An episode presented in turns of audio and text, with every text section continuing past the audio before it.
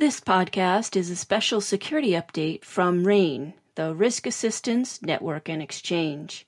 Large scale Russian troop deployments along the Ukrainian border have markets concerned about the potential for a near term incursion, possibly accelerated by last week's cyber operations targeting Ukrainian government infrastructure. RANE's executive director for business development, Ted Obenchain, speaks with the company's senior Eurasia specialist, Matthew Orr, to explore the potential for a Russian offensive, possible alternatives to war, and what might come next from the geopolitical standoff. Matt, thanks so much for taking your time to sit down and talk about what is on the minds of uh, a lot of our clients, a lot of our prospective clients, and a lot of participants in the market.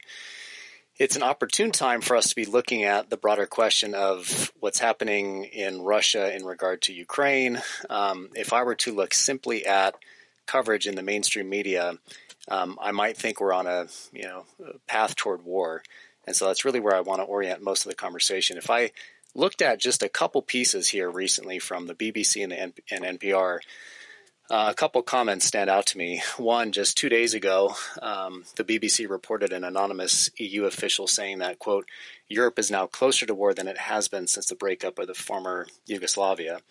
And then just in a, a report in NPR, they noted that uh, this is the greatest security crisis facing Europe since the Cold War. So, um, big stakes. There's an apparent drumbeat of war.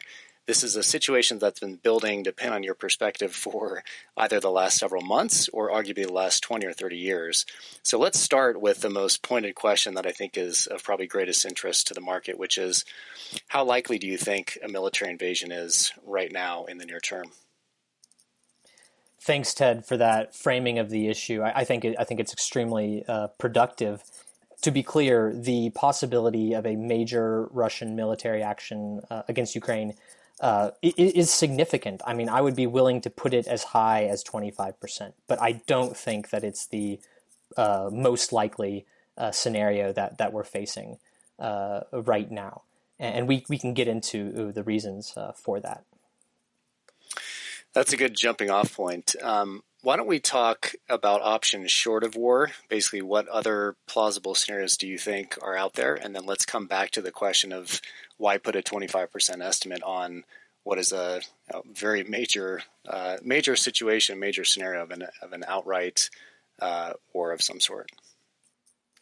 Yeah, so I think that Russia has several options uh, short of a major military operation against Ukraine and that's that's one of uh, the reasons that the Kremlin may feel that it can get uh, the benefits uh, that it's receiving from this escalation without having to follow through with all the major consequences that it would inevitably receive if it did launch a military action against Ukraine. So some of the alternative uh, scenarios, uh, uh, the Russians refer to, to them as the military technical responses that they would take if its biggest demands regarding the non-expansion of NATO, uh, specifically no NATO presence in Ukraine and Ukraine not join joining the alliance. If the alliance refuses to rule this out, then Russia has a lot of things that they could do uh, to respond.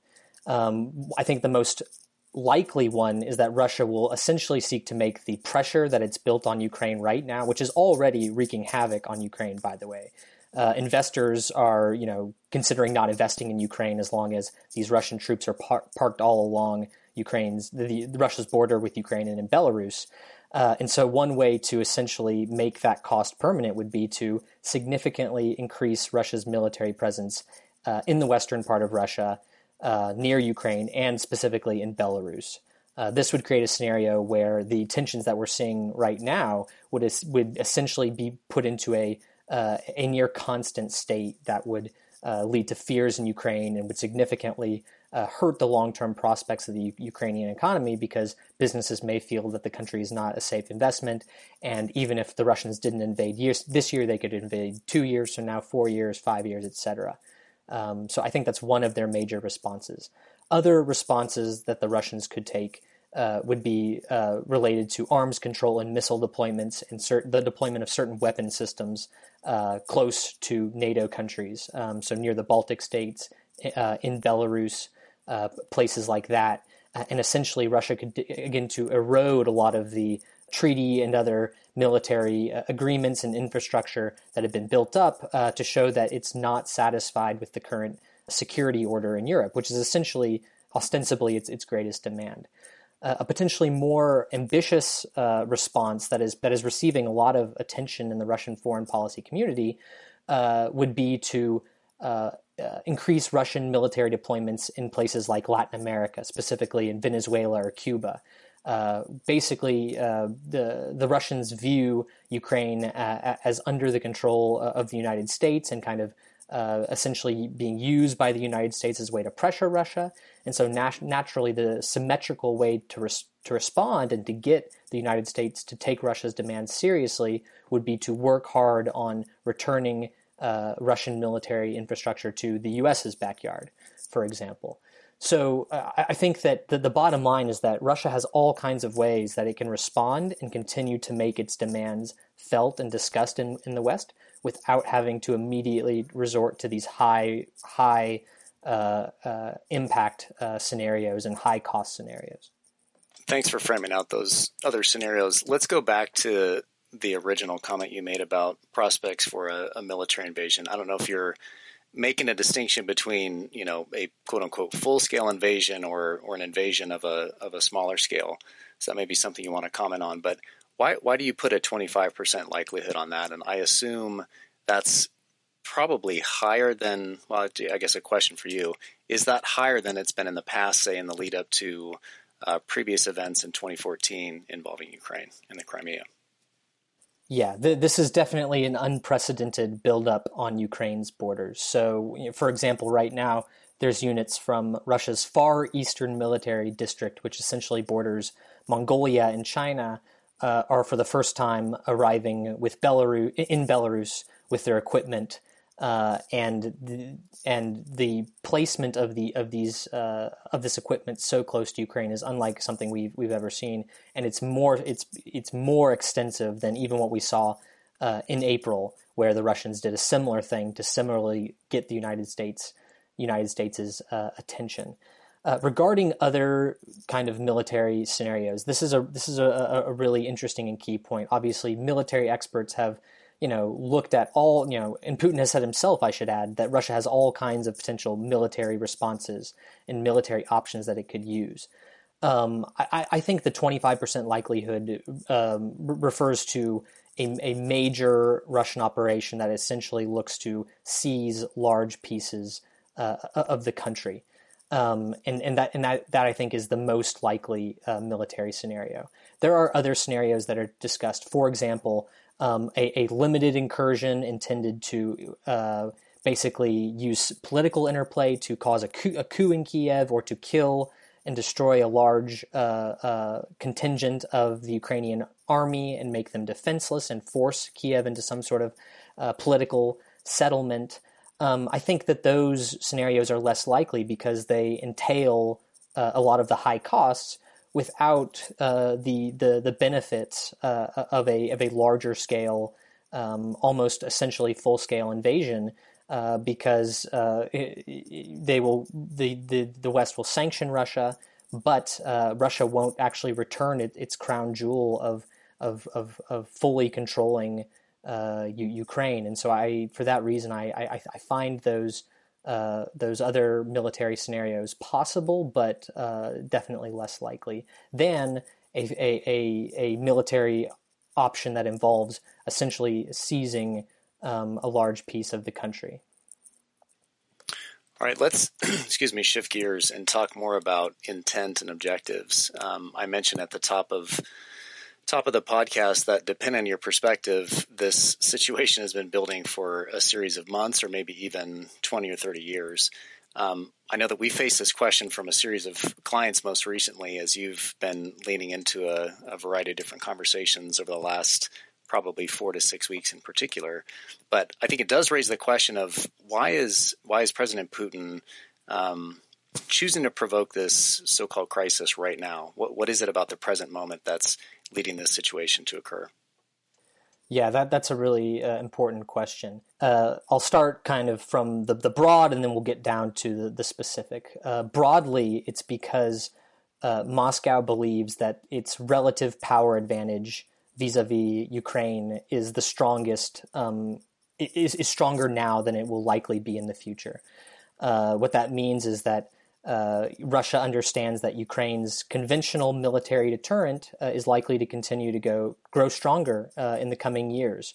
Uh, this most notably includes things like ballistic missiles, which Ukraine, independent of cooperation with NATO or the West, is seeking to uh, develop itself, along with other military capabilities, to make a Russian military action against their country much more costly for Moscow.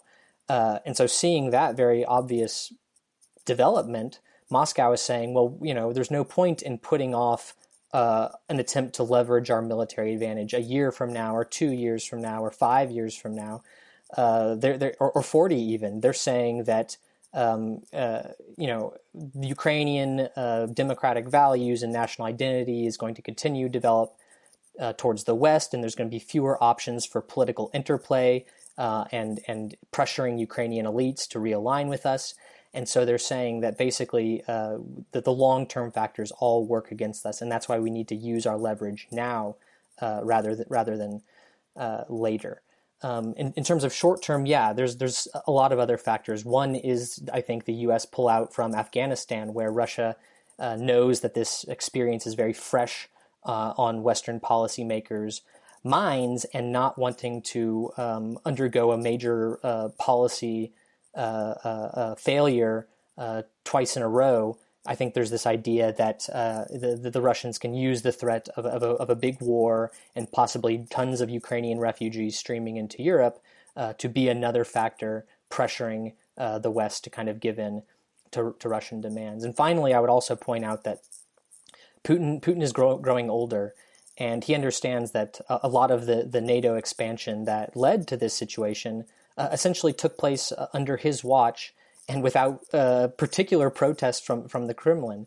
Uh, the, the protests really only only picked up um, af- after the, the, the the first revolution in Ukraine, the Orange Revolution, and, and even at that that time was was relatively minor. And so now Putin feels that um, he he doesn't want to leave the kind of uh, continued decay of Russia's strategic stand, uh, stance in Europe to a potential successor. And so it's something that's saying that, you know, I've already done a lot to spoil my relations with, with, with, with the West. And so it's probably my responsibility for the historical record to uh, at least start the process of reestablishing a strategic uh, security framework in, in, Europe that I can essentially uh, leave to a successor. Um, uh, so that uh, it, it, doesn't have to, to, burden them, and they can basically um, uh, refer to me uh, when talking about the current situation. Understood. And so now to the question of effectiveness. Um, I note that there's been a fair amount of coverage in the last couple weeks, in particular, about what seems to be increasing solidarity both within NATO, within the European Union. I know that coming into the new year, the Germans uh, stepped back from formally and finally approving the Nord Stream 2 pipeline. Um, is that solidarity real? And if so, is there evidence that you see of Putin's strategy potentially backfiring?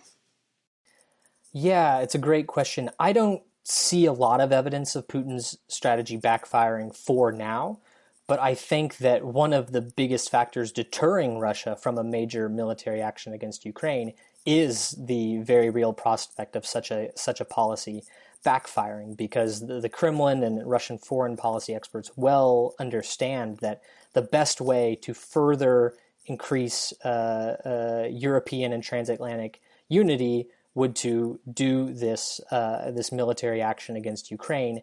Uh, and that totally flies in the face of, of what Russia has been trying to do for past years, which is uh, basically a divide and conquer strategy in Europe of using energy resources and, and, and local connections with local elite networks to uh, undermine European unity. And so uh, I, I, don't think that, that, that, that, Russia would want to basically give NATO uh, and the Europeans the big gift that would be uh, the consolidating factor uh, of a major aggressive act against Ukraine. Okay, and final question. Um, what what's expected next from the standoff? Um, I know there's a series of decisions uh, upcoming here, at least some potential outcomes surrounding uh, the discussions between the West and Russia, I think, over the next week or so. So, what do you expect next in, from the standoff? Yeah, the the the, the way forward uh, is at, at this time pretty unclear, but there are definitely some things that we can look forward to. So the biggest one is that the United States will uh, present to Russia this Friday its formal written responses to Russia's uh, formal written demands for security guarantees.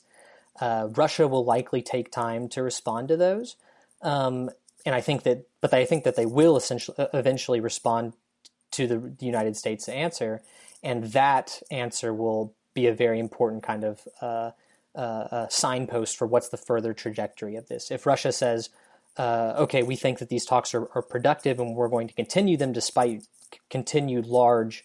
Um, uh, major differences, and that's a very so- a strong sign that we're continuing to go down uh, this diplomatic track. Uh, that doesn't mean that Russia will not keep tensions uh, very high. Quite the contrary uh, I think it's very clear that Russia will keep tensions high for at least a month, possibly more like two or three more months from now. Uh, and the clearest sign of this is obviously that uh, Russia and Belarus are conducting these large, unplanned military exercises um, that will uh, see uh, Russian and Belarusian troops um, uh, exercising until least, at least February 20th. That is also, by the way, the same day that the Beijing uh, Olympics will, will wrap up and so I think that there, there's there's a significant window um, after the 20th where Russian forces will linger around and will try to uh, uh, basically allow Russian negotiators to uh, uh, continue to negotiate when they're when they feel that their negotiating position is strongest and that the the threat of of, an, of a military action against Ukraine is the highest. Uh, and so Russia, the Russian diplomats certainly want their leverage to peak um, uh, around the same time that, that the Russian invasion uh, uh, uh possibility uh, appears to be most likely. So more to come. The stakes are getting higher, and we'll certainly be monitoring it over the uh, over the immediate term. All right, Matt. Thanks very much for your time and expertise today. Appreciate it. Thanks so much, Ted.